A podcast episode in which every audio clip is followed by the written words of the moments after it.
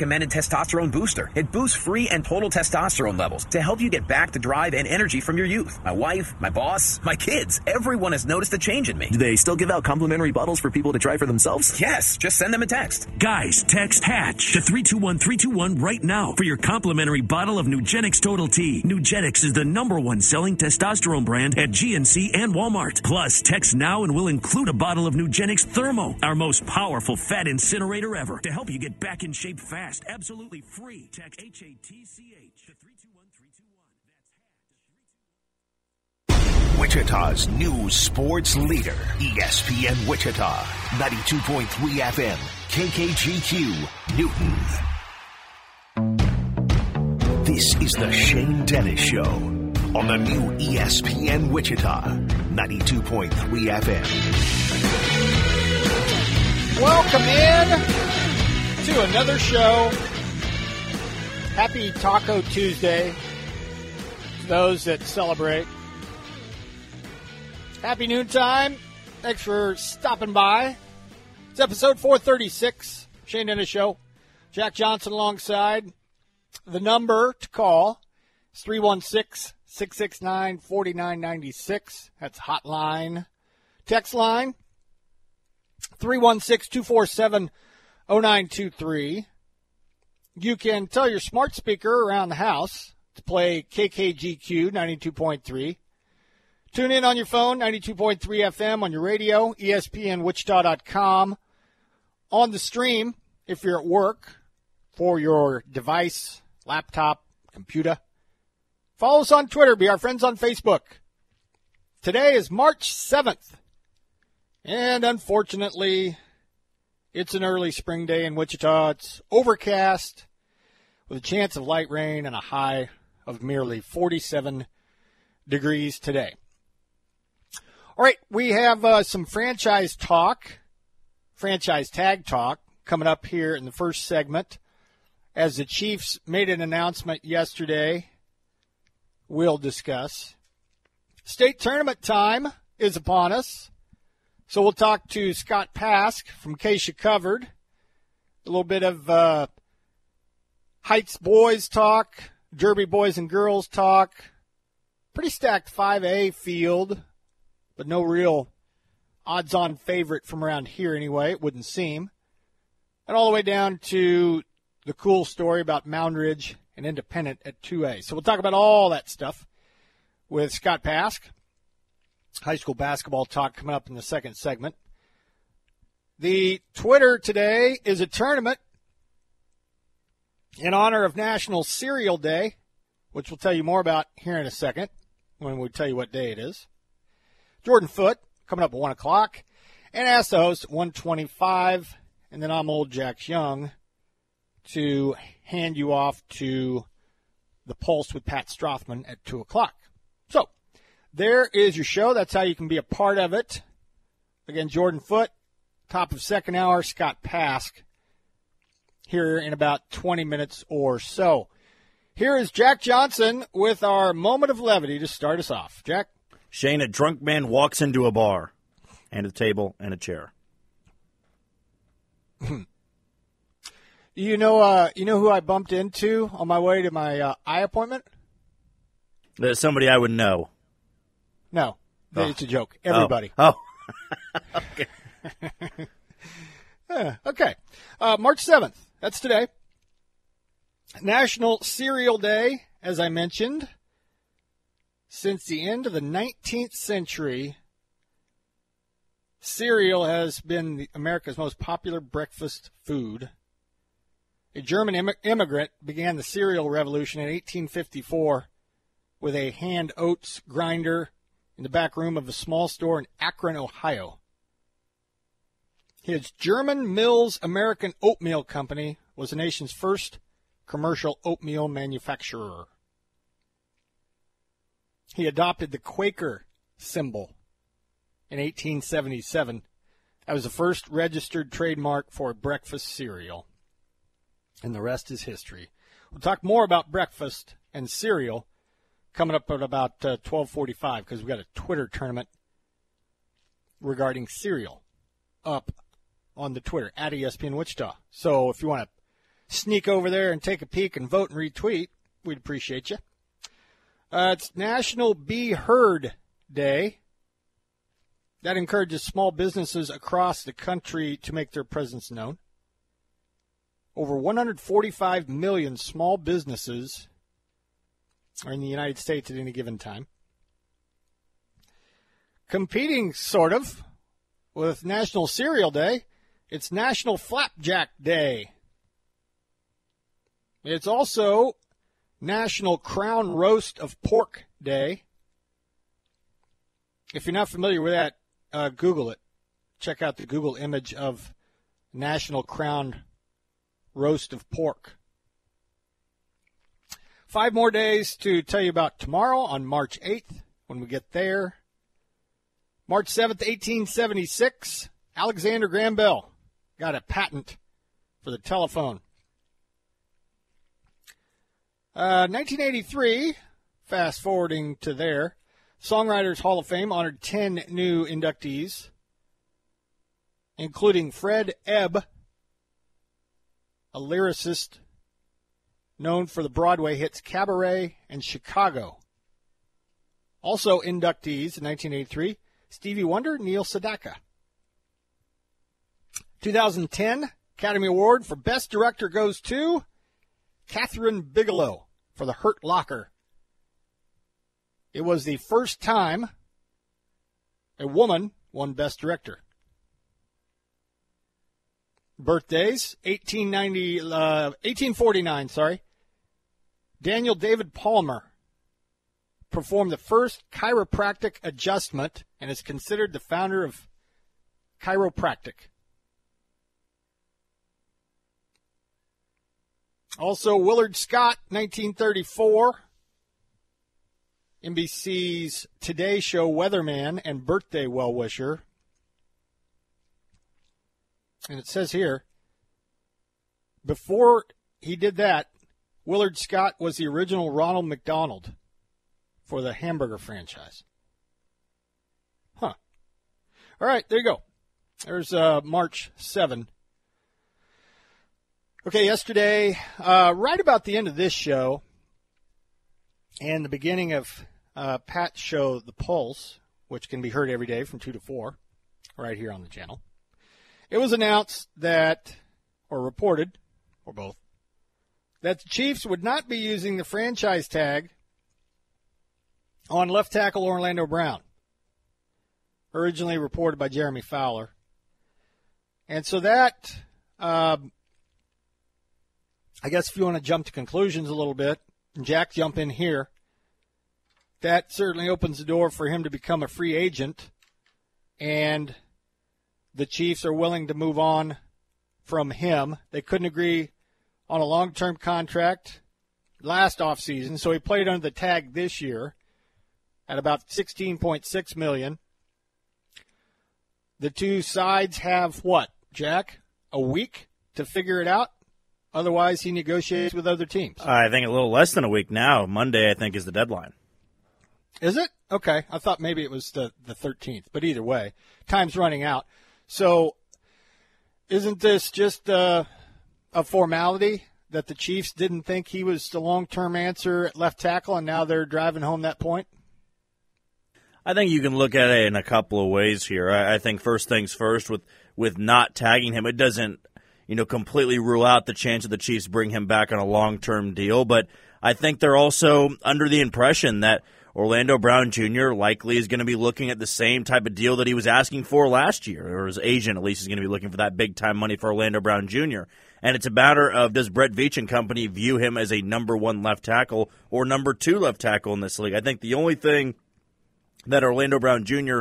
has going for him in his favor here is that he's relatively young, and it's not like you can go find a left tackle uh, just randomly. You can't just walk into finding a really good left tackle. Orlando Brown Jr. is a good left tackle. He's not Trent Williams level, and I think that's the type of money that he's going to be wanting.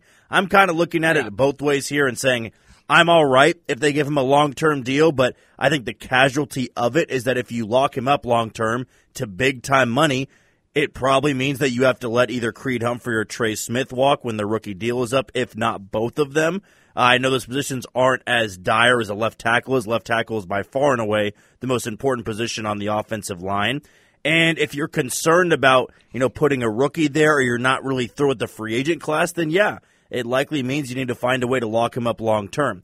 At the same time, the Chiefs have found value in guys that can play the left tackle position and played above average and not far off the level that Orlando Brown Jr. did in his two years in Kansas City. We saw Joe Thuney slide over there and play a very good left tackle. It's not to say you can rely on Joe Thuney for a full 17 game schedule, but maybe your left tackle of the future is through the draft. You have 11 picks. You can move up. You can find a guy like Broderick Johnson. I believe Jordan Foot tweeted out earlier today that it was on some guy's mock draft. I'm blanking on the name. I'll have to go back and find Jordan's mm-hmm. tweet. But it was That's a mock right. draft where it had Kansas City taking the hulking six foot eight, 380 pound right tackle from Ohio State. I want to say it was Dawand Jones. So yeah, there's a couple mm-hmm. of options you can go with here. I know right tackle makes you a little bit weary as well, so you don't want to go into the offseason having to replace your left tackle and your right tackle. But if Orlando Brown Jr. is asking for the most money of any tackle in the NFL or the second most money, I'm not sure you should bite on it. I think the Chiefs are okay letting him walk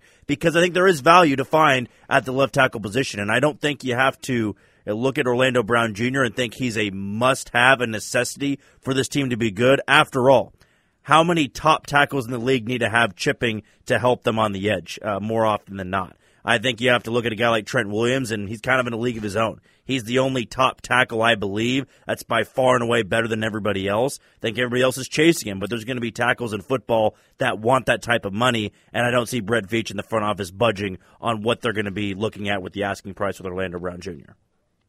Brown will turn 27 in May. He's acquired in a trade with the Ravens. Um, if you're into such things, he was a Pro Bowl selection in both of his seasons with the Chiefs. His pass block win rate was 18th among all offensive tackles. So that provides a little bit of uh, ammo for Jack or for those that are willing to let him walk.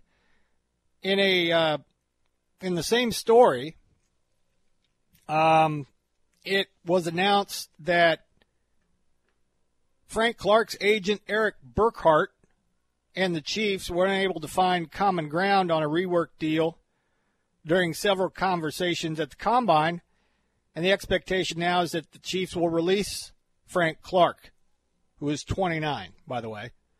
So, uh, somebody just somebody asked me just the other day what I thought. We've talked about this on the show. What I thought the Chiefs would do, should do, at 31, and my answer was edge because I I believe that edge rusher and cornerback are positions that if you get your guy, you can never have too many of those guys. That would be my unprofessional assessment when it comes to the draft. Um, Jack, do you think letting Orlando Brown Jr. walk and Frank Clark walk affects who the Chiefs like and covet at 31 now? I think it does. I think if you do let Orlando Brown Jr. walk, I think you're likely looking at a tackle in the first round. And I don't think it's out of the question to see the Chiefs trading up to find a tackle in the first round. I mean, hell, maybe you can get lucky and package your first and maybe a second or a couple of seconds and move as high as like 18 or 19 and go out and get yourself a starting left tackle, then figure out what you want to do with the right tackle position in the offseason. But yeah, I think you want to be able to find your tackle of the future through the draft because to me, the left tackle market doesn't really excite me. I know uh, Nate Taylor, who covers the Chiefs for The Athletic, pointed out a guy like David Bakhtiari, but he's missed a lot of games in the last two years. Yeah, yeah. And I've yep. heard the name Laremy Tunsil thrown around. Well, here's the point. Laremy Tunsil's 28. Uh, why would you trade for Laremy Tunsil? when you weren't going to pay Orlando Brown Jr. because he's going to want big money as well? Say, does, doesn't doesn't he get Orlando Brown Jr. money to start with? Yeah, I, I mean, there's just you got to go ahead. No, he's he's going to be commanding exactly what uh, Orlando Brown Jr. is commanding. So you just trading one problem for another financially. Yeah, and I I think. Yeah. I think the only reason fans would be a little bit against the Orlando Brown Jr. walking away is because he's so young. And I think when the Chiefs traded for Orlando Brown Jr. when he was 24 years old, I think everybody in Kansas City said, "There he is. There's your left tackle for the next six to seven years in Kansas City." I did. I, think did too. everybody did. I said, lock him up. Yep. But I then love when the move. I was like, all right, make him a chief for life. Build this, build a statue. I wanted all that. And it made a lot of sense, right? Because he was so young. He was a Pro Bowler in each of his first two or three years in the NFL. So it made a lot of sense at that point in time. Then when Orlando Brown Jr. came over to Kansas City, he's still a very good left tackle. I just don't know if he's worth that type of money for the left tackle position. Any left tackle is going to cost a lot of money. That's just the way it is. I want to say next to quarterbacks, the second highest paid player on the team usually if they're an all pro type of level. But Orlando Brown Jr. is on an all pro left tackle. And I think fans will be looking at Orlando Brown Jr. going, oh, well, he's he's going to be 27. You know, it's you have to lock him up because he's still really young and it makes sense that you want to pay him through his age 27, 28, 29, 30 year. But at the same time, the Chiefs went out and traded for Orlando Brown Jr. so that they could get a Super Bowl. What did they do? They got a Super Bowl in the two years out of Orlando Brown Jr. That doesn't mean that he needs to walk away or you have to let him walk, but it also doesn't mean that you failed in trading for him. Like if you traded for Orlando Brown Jr., got a Super Bowl out of it, and the trade worked out. Even if you don't lock him up long term, that doesn't mean the trade failed because what you accomplished was you got a Super Bowl ring. That was the goal when finding your left tackle. If you feel there's Yeah. value in the draft, hell, then you have a left tackle who could be really good and you don't have to pay him a lot for four years. Like that's just what the Chiefs have kind of been about over the last year or so. Is that when these guys that's want, a Ben, Ben's. That's a Ben Zobrist effect, right? Yeah. Got what you wanted. Absolutely. You, you, know? can't look at the trade and say it failed. In fact, any of the moves the Chiefs made in the last year, you can't consider to be a failure because they got exactly what they sought after to find, which was another Super Bowl championship. And even if Orlando Brown Jr. was just a Chief for two years, hell, he was good for two years. He got you uh, enough pass protection to win a Super Bowl, to win another AFC West title, two AFC West titles at that, uh, one AFC crown. Of course, you lost in the AFC Championship game in year one to Orlando Brown Jr. But this is where I think the Chiefs can really excel at extending that window. I thought for years, Shane, that the three guys they would never let walk away, no matter what they asked for, Brett Veach in the front office were going to give him that money. It was Patrick Mahomes, check, they got that done. Travis Kelce, check, got that done. And Tyreek Hill. Oh, wait. Tyreek Hill wanted big time money, and they said, sorry, we're not going to pay you that type of money because we feel like our two guys that are enough to get us to Super Bowl championship are already here. That's Mahomes, that's Kelce. So I think everybody else is fair game. Like it would not shock me if they didn't extend Chris Jones and they traded Chris Jones. It of course wouldn't shock me to let Orlando Brown Jr. walk because this front office feels like as long as you have your franchise quarterback and one major key weapon and maybe one star on the defensive side, you can build around that. And I know left tackle is so vitally important. And I'm not saying it won't be a, a really hard couple of months to find that left tackle, and maybe you do find him in the draft and he struggles early on. It's all about a part of this process because to me, when I look back at the Orlando Brown Jr. era in Kansas City, there were times that he dominated for sure. He played as a really good left tackle, but I didn't look at him as he was the only reason that offensive line was good. Like I think you can go to San Francisco. Trent Williams is the only reason that offensive line is good. He is a number one left tackle. He's head and shoulders above everybody else when he's healthy. You cannot let that type of guy walk away.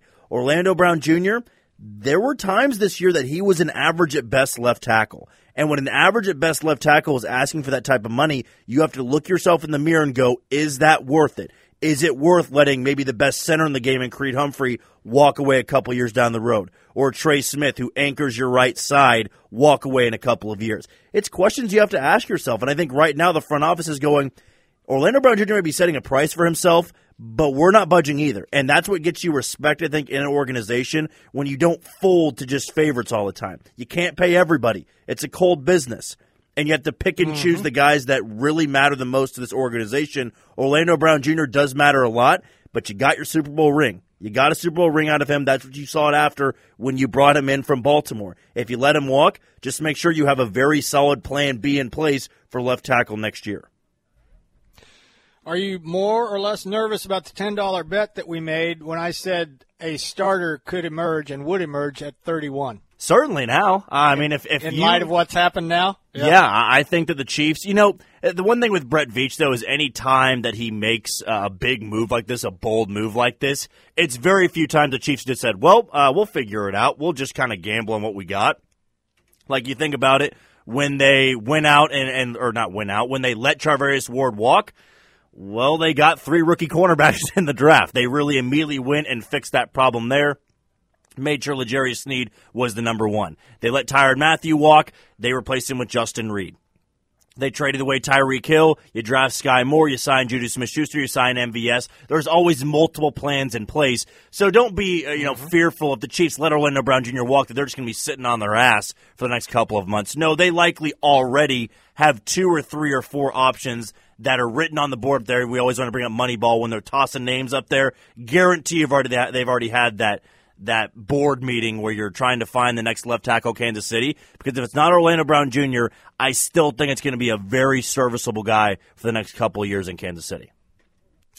This afternoon marks the uh, the deadline for the franchise tag. It is a designation teams can apply to a player scheduled to be an unrestricted free agent, and it binds the player to the team for that one season. Franchise tag figures are based on the top five salaries at each position. And the NFL has already told the teams that the salary cap this year will be $224.8 million, up about $16 million from a year ago.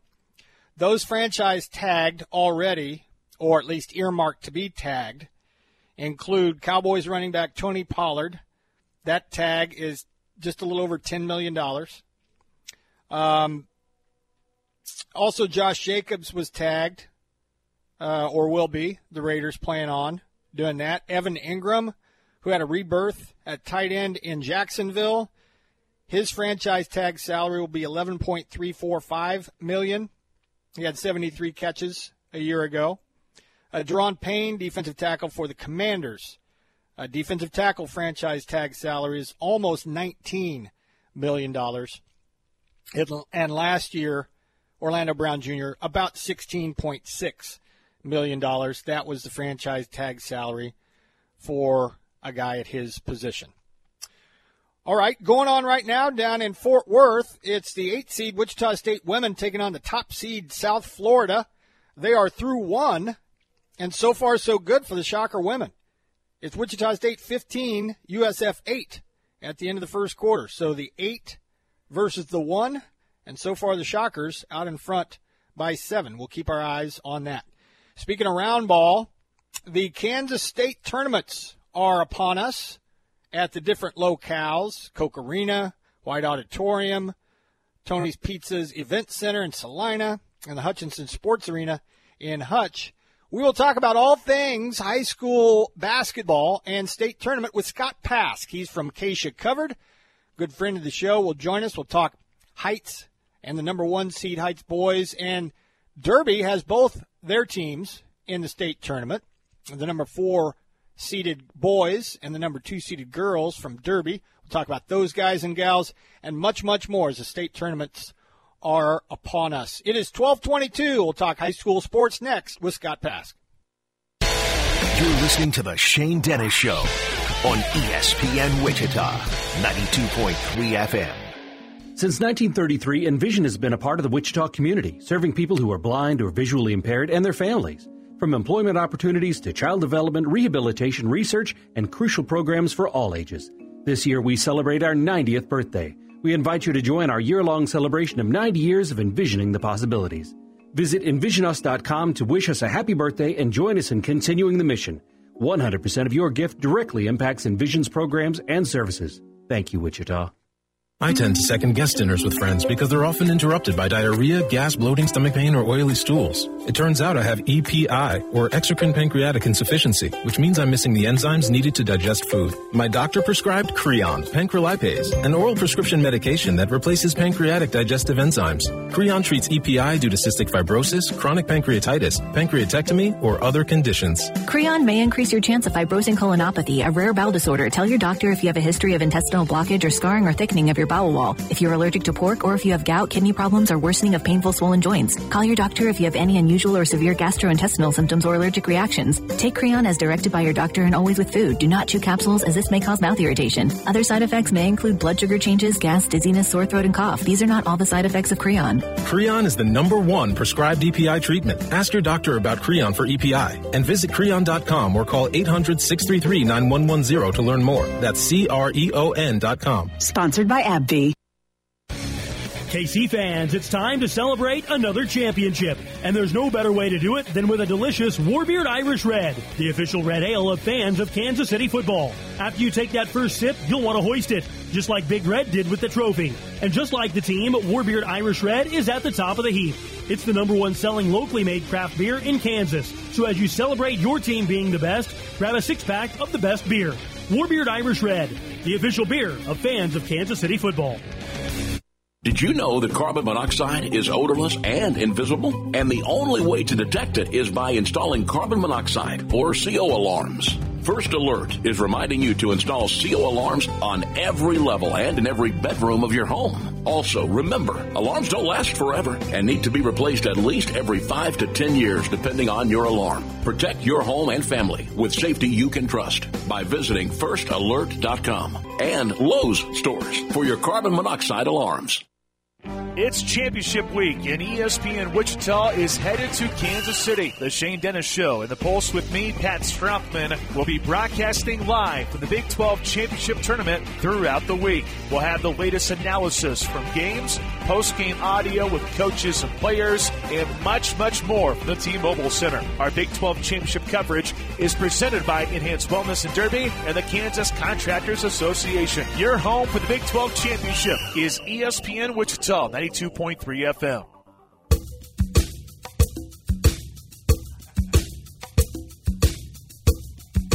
All right, it's 1225 here on a Tuesday. Here before too long, we're going to be crowning some state champions in boys and girls basketball here in the state of Kansas. And a, a guy that's covered his share of state titles is joining us right now on the hotline. Acacia Covered's Scott Pask joining us. How you doing, sir? Oh, not too bad, not too bad. A little little health issue here. I've been feeling great all year. Kind of woke up feeling like uh, uh, Michael Jordan, 1997 NBA Finals, Game Five. So, Yeah. but we're gonna fight through it. We're, it's it's March Madness. You got to fight through it, right? So, how many state tournaments for you? Have you uh, lost track?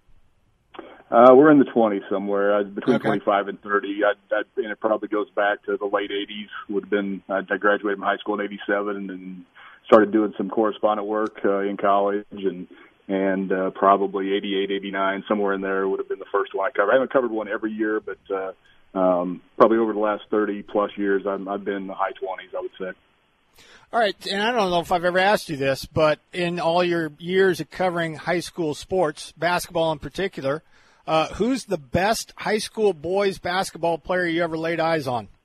Oh boy, oh boy.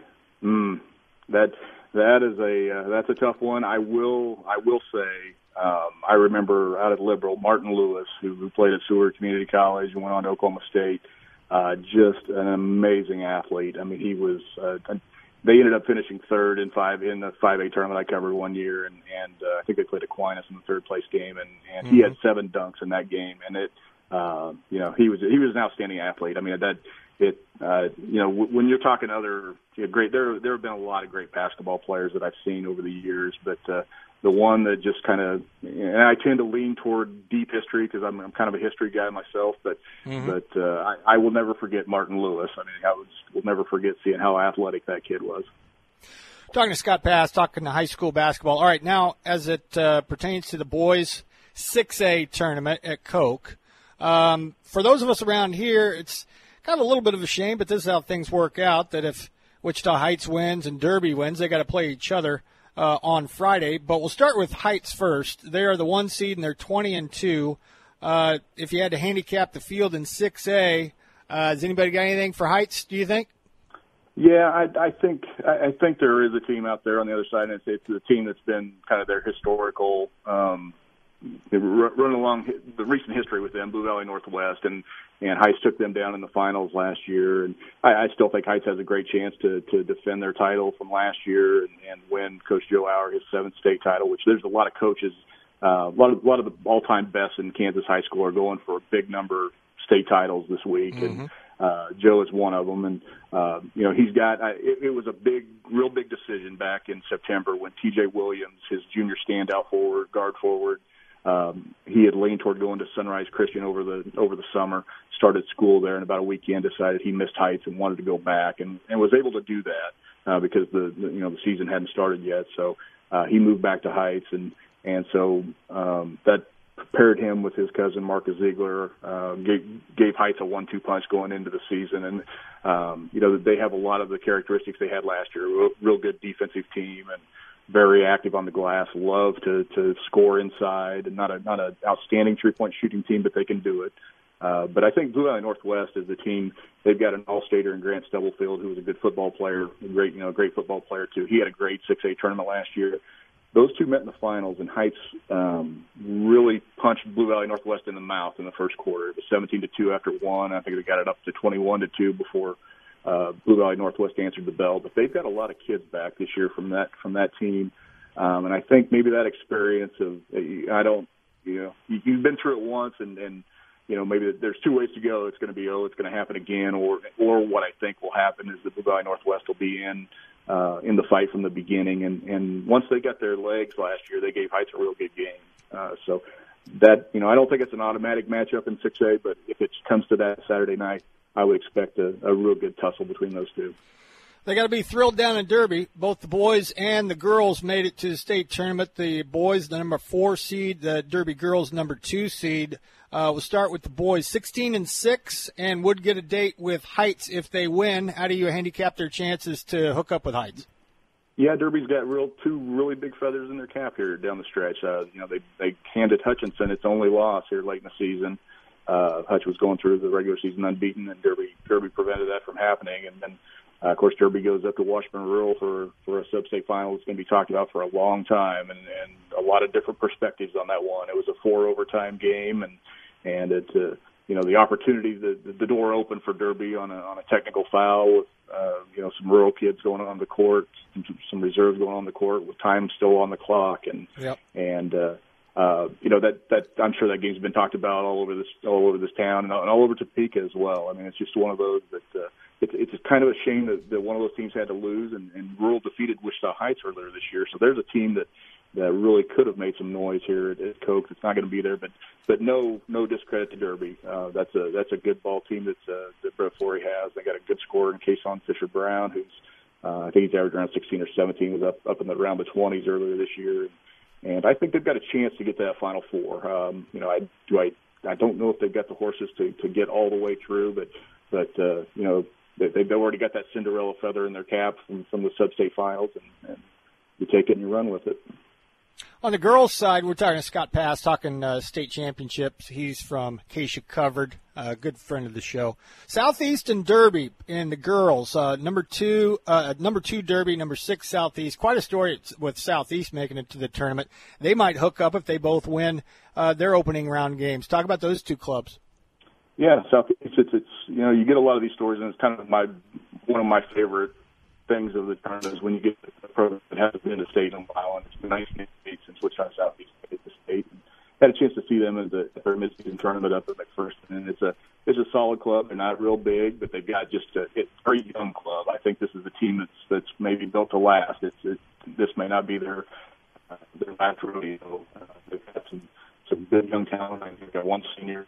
They had one senior on the roster at the, at the season, and and a good three point shooter.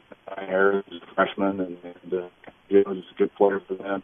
Not real tall, but uh, uh, it you know they they handle most of the city league, uh, with and, uh, and went out to Liberal and, and uh, won a sub-state title. So you know they made that long road trip to to, to earn their trip to state, and, and uh, so it'll be interesting to see you know what they're they're able to do with the opportunity. Uh, you get to Derby, and, and of course Derby made it to the 6A finals last year uh, it was a really disappointing showing. It was just, just the only way to say it. And it was, I remember walking into the corridor after the game seeing Eddie Brown, uh, their stand. Whoa. Okay. We lost Scott. Uh, it was probably just as well with the connection anyway, but we totally dropped him. So we're going to try to get him back. Uh, Scott Pask from Keisha covered. Uh, Derby girls are ranked number two, or the, they're the number two seed. Um, and Southeast is number six at 16, and, or Derby 16 and six. There are a lot of teams that are uh, in 5A representing us around here. Uh, you got number four Andover. You got number five Maize South. Uh, number two seed is Kapaun Mount Carmel. They're 21 and one. Uh, I'll be interested to hear uh, Scott's opinion on who's got the best opportunity out of boys 5A. Scott, do you read me? Yep, I'm back. Sorry about that. Okay. Yeah, you dropped out. Okay, uh, moving on to boys 5A.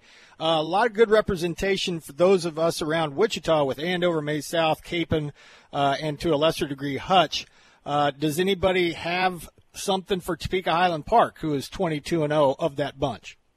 Yeah, well, that's the that's the best part about this bracket is that all five of the, the top ranked teams in, in, in the KBCA's 5A rankings are, are going to be at state, and Highland Park has been the uh, they've they've been the notch above. Uh, they're 22 and 0.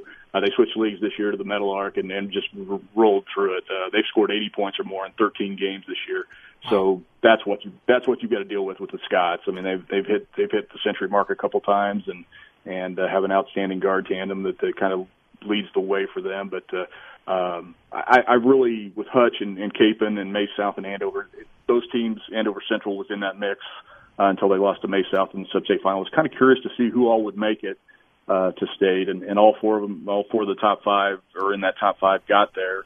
Um, you know, there, there's an interesting possible semifinal if Hutchinson and Kapaun get through their first round games. Uh, Brian Miller, Hutch's coach, uh, was Steve Eck's assistant at Hutch Community College. So ah. uh, you you know you've got a chance for some some old uh, coaching uh, partners to to go head to head for a spot in the finals if those two can get through the through their their quarterfinal game. And uh, then Andover's won 18 in a row, so Andover.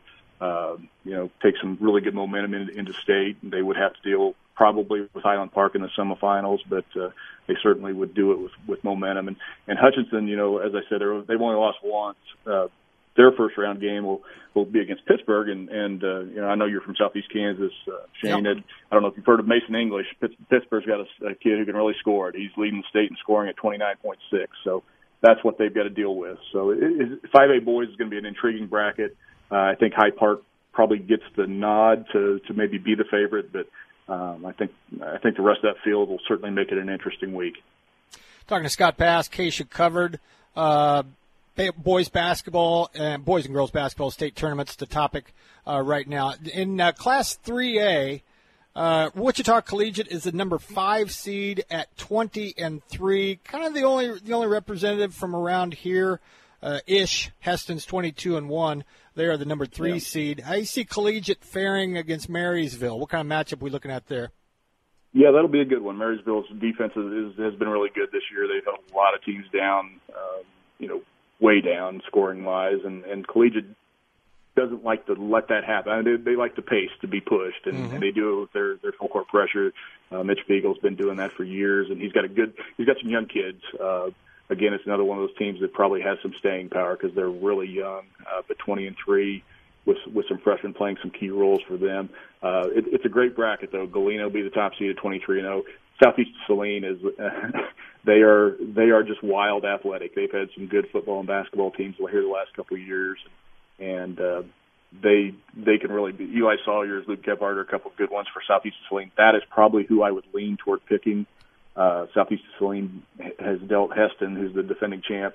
Uh, the, they beat them in the season opener, but Hesston is hmm. is uh, with Jake Proctor has one of the best players in the area. He scored uh, around 36 a couple times, around 40.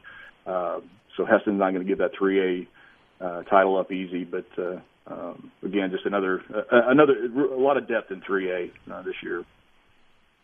Moving down to 2A, uh, a team that is kind of near and dear to my heart, kind of. Moundridge at 20 and 3 and the number 3 seed at 2A. Uh, but the, the, reason why I bring it up is uh, their head coach his, his reign is coming to an end. He's going to he's going to step down. I know you visited with him uh, recently. Tell us about that and the legacy that uh, that Vance has up there.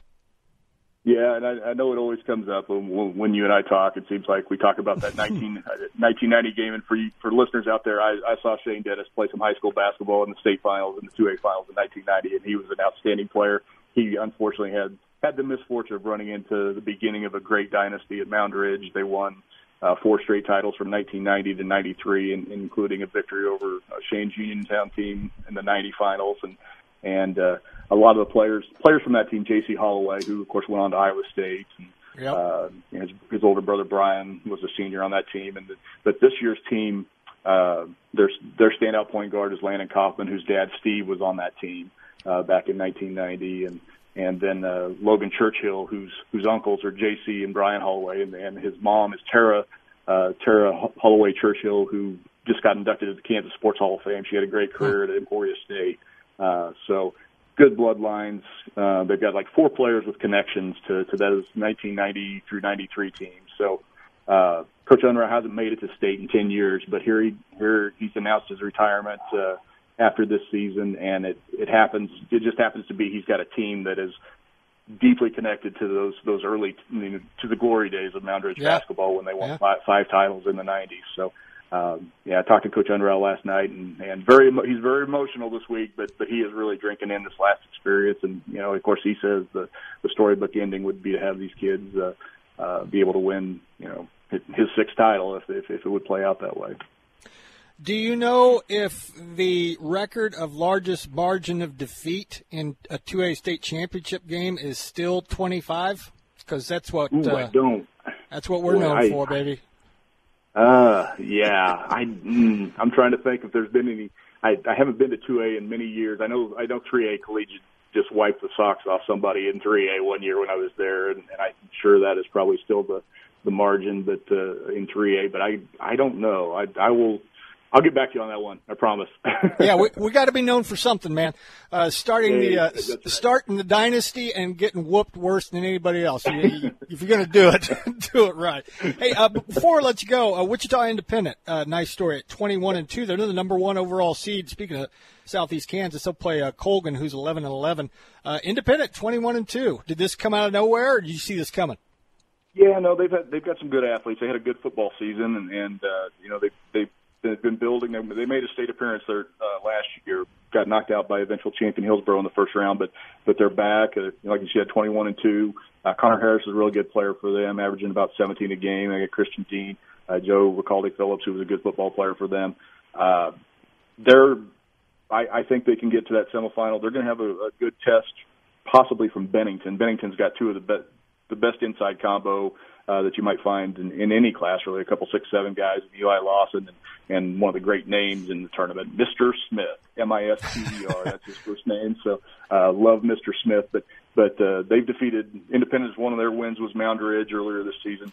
So definitely a worthy number one seed. They did have a hiccup against Garden Plain uh, here down the stretch, but uh, have seemed to regroup after, regroup after that, and, and uh, you know I would I would say is you know definitely has a chance to to, to cut the nets on Saturday. Scott, get to feeling better and uh, enjoy your assignment wherever that will take you. Appreciate you talking some uh, high school sports with us. Yep, love to do it. Good talking with you, Shane. Take care. awesome, awesome. You bet. Scott Pask from Keisha Covered at Pask with an E, K S H S A A. Look him up on Twitter. You want to follow the local boys and girls basketball scene, especially right now. Uh, follow him on Twitter. Good friend of the show, Scott Pask, talking high school hoops. All right. Uh, speaking of hoops, they are nearing the halftime break in Fort Worth. Your eight seeded Wichita State Shockers lead the number one seed USF Bulls 32 to 20. It's a halftime score. Wichita State by 12. Can the Shocker women continue to ride that wave and knock off the top seed USF Bulls? We will keep you posted. All right, when we come back, we need to take a look at Twitter. We've got a tournament, one of our vaunted Twitter tournaments, and it's uh, with a nod to National Cereal Day. And it's pretty simple. This is the first of four rounds, so don't suggest uh, cereals on Twitter just yet. Uh, I'll probably, I'm hopefully, we'll get to your favorite, but uh, I have seeded 16 cereals And we're going to have four rounds and then uh, crown a champion. What would that be? Early next week? Say Tuesday, Wednesday, Thursday, Friday. Yeah, Monday, I think, if my math's right. But anyway, uh, we'll tell you about that when uh, when we come back. Also, uh, coming up, we'll have Jordan Foote at 1 o'clock. We'll get his thoughts on the Orlando Brown uh, Frank Clark saga in Kansas City. Uh, we'll also play a little Ask the Host coming up at the bottom of hour number two. It'll be NBA today, uh, is what the uh, subject will be for Ask the Host. And then I'm old Jack Young, like we normally do at the end of the show. But next, go to Twitter, if you haven't already, at ESPN Wichita, vote, retweet, and we'll discuss round one of the best cereals ever. When we come back, it's 1244. You're listening to The Shane Dennis Show on ESPN Wichita. What do people with blindness or low vision need to live to the fullest? Just ask them. It's skill development, scientific breakthroughs, knowledge based jobs, and the same opportunities as everyone else. When you give to Envision, whether it be your time, donations, or your engagement, you make it all possible. That's because at Envision, they don't focus on the disability, they value the ability. They choose not to envision a world without sight, but to envision a world where people who are blind or visually impaired are empowered to reach their full potential. Learn more at envisionus.com.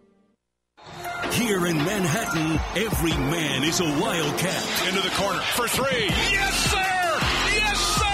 Yes, sir! Join us for the start of a new era. Our next head basketball coach at Kansas State University, Jerome Tang. Be a part of the Wildcat journey all season long on your home for Kansas State basketball. Thursday, Kansas State faces TCU in the Big 12 tournament. Hear the tip-off at 8.30 right here on the home of the Wildcats, ESPN Wichita 92.3 FM.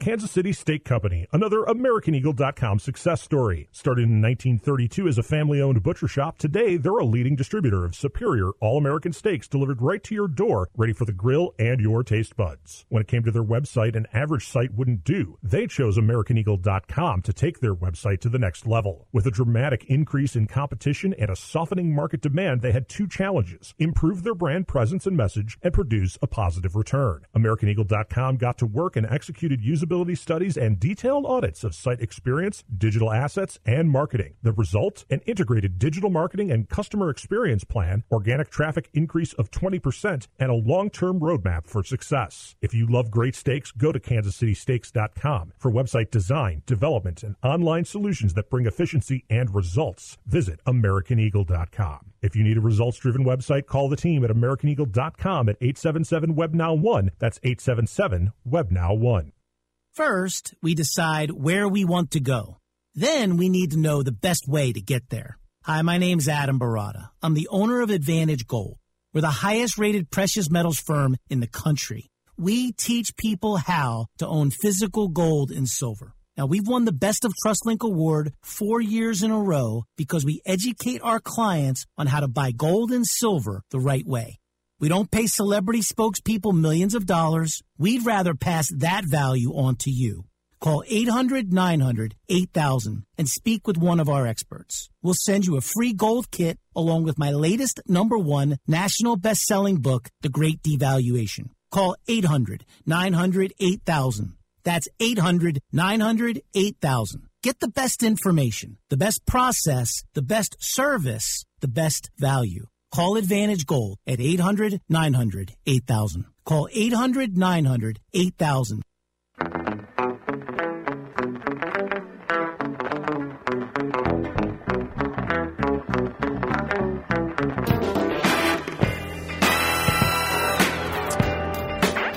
Twelve forty-seven.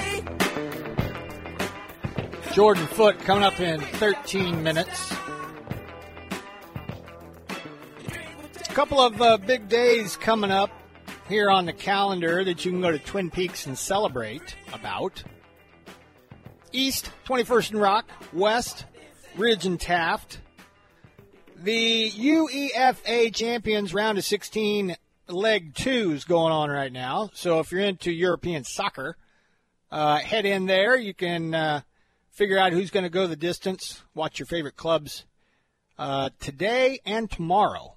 Uh, leg two, the Champions Round, is going on. Coming up, uh, spoiler, coming up on the 9th, what would that be? Wednesday, Thursday. It's National Meatball Day. And you can celebrate at Twin Peaks with a spicy meatball skillet served with toasted garlic bread or the spicy meatball parmesan with a stuffed toasted hoagie roll served with seasoned fries. That sounds pretty good. Uh, that's coming up on Thursday, National Meatball Day. St. Patty Day costume party, uh, St. Patty's Day itself, Selection Sunday at at uh, at Twin Peaks on March the 12th. You can go to your local lodge, fill out your bracket in person, and you'll automatically receive a free chips and queso bounce back just for showing up. So check that out at your favorite Twin Peaks. You East Siders at 21st and Rock, you West Siders at Ridge and Taft. Twin Peaks never settle. The Twitter. It just came to me today because I dis- uh, discovered it was National Cereal Day. So we've got a Twitter tournament with the greatest cereals of all time. At least mine and my top 16. As I do every time we have a tournament, I seed these guys. And um, so far, the top seed, the chalk, is prevailing, but it's not a given. Pretty good voter turnout, pretty good distribution for the first four. Uh, round one of breakfast cereal Twitter tournament. Who you got? At ESPN Wichita is where you can go. Cinnamon Toast Crunch, Grape Nuts, Honeycomb, Apple Jacks. Jack, I have Cinnamon Toast Crunch as the number one overall cereal seed. Your thoughts? Yeah, it's not particularly close. Uh, I think Cinnamon Toast Crunch is one of the few cereals that you can enjoy when you obviously have the little squares and then when it gets in the milk and you can drink the Yep. milk afterward. There, there's very few like it. I would say Fruity Pebbles would be the other one. Yeah. Fruit Loops. Honey Nut Cheerios is pretty good, especially the frosted Honey Nut Cheerios. But Cinnamon Toast Crunch, when you get like the cinnamon milk, they actually sell those now in a jug. You can get Cinnamon tro- co- oh, Toast Oh, wow. Crunch milk in little cartons. So I've contemplated getting it one time because I think everybody understands how good that is as a cereal. I could eat the whole box Easily. of cinnamon toast crunch. Yeah, yeah. So okay, I'm, I'm glad we're in agreement there. So my number one overall is a cinnamon toast crunch, and I I put grape nuts as the 16 seed. I didn't think very many people would like them or vote for them. I guess uh, maybe there's those of a certain age out there. I'll go ageist on you.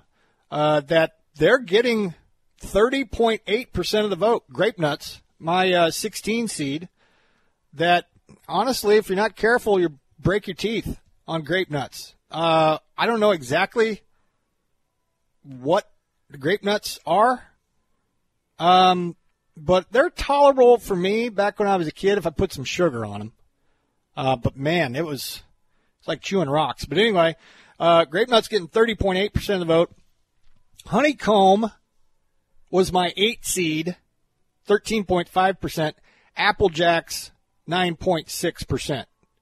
So I had Apple Jacks as a nine seed, Honeycomb as the eight, Cinnamon Toast Crunch as the one seed, and Grape Nuts as the 16. Um, I'm tempted. Gra- Grape nuts are rocks, I think, according to uh, Mike on the on the text line. Yeah, but uh, some people like them. Thirty point eight percent of the voters like them. Um, so tomorrow, and this is this is the only one for me, Jack, that was could really even touch cinnamon toast crunch. My two seed is Cookie Crisp. Oh yeah, I'd say Cookie Crisp or Captain Crunch. Captain Crunch is the five seed. We'll see them That's, later. That's yeah, that's pretty fair. Uh, my three seed is Golden Grahams. And I think I could eat a Oh. box of Golden Grahams too. Your thoughts? You like Golden Grahams? I think I do like Golden Grahams. I think what I would put ahead of it is Okay. Fruity Pebbles or Lucky Charms. Fruity Pebbles. uh, Wow. See, that's my 11 seed. I think they're too Mm. much like they're too much like Rice Krispies. They're, I could need- eat a I- box of those. Okay. And who else did you say? Lucky Charms. Lucky Charms. 10. They're my 10 seed. Oh, that, that's an upset waiting to happen. I'll be honest.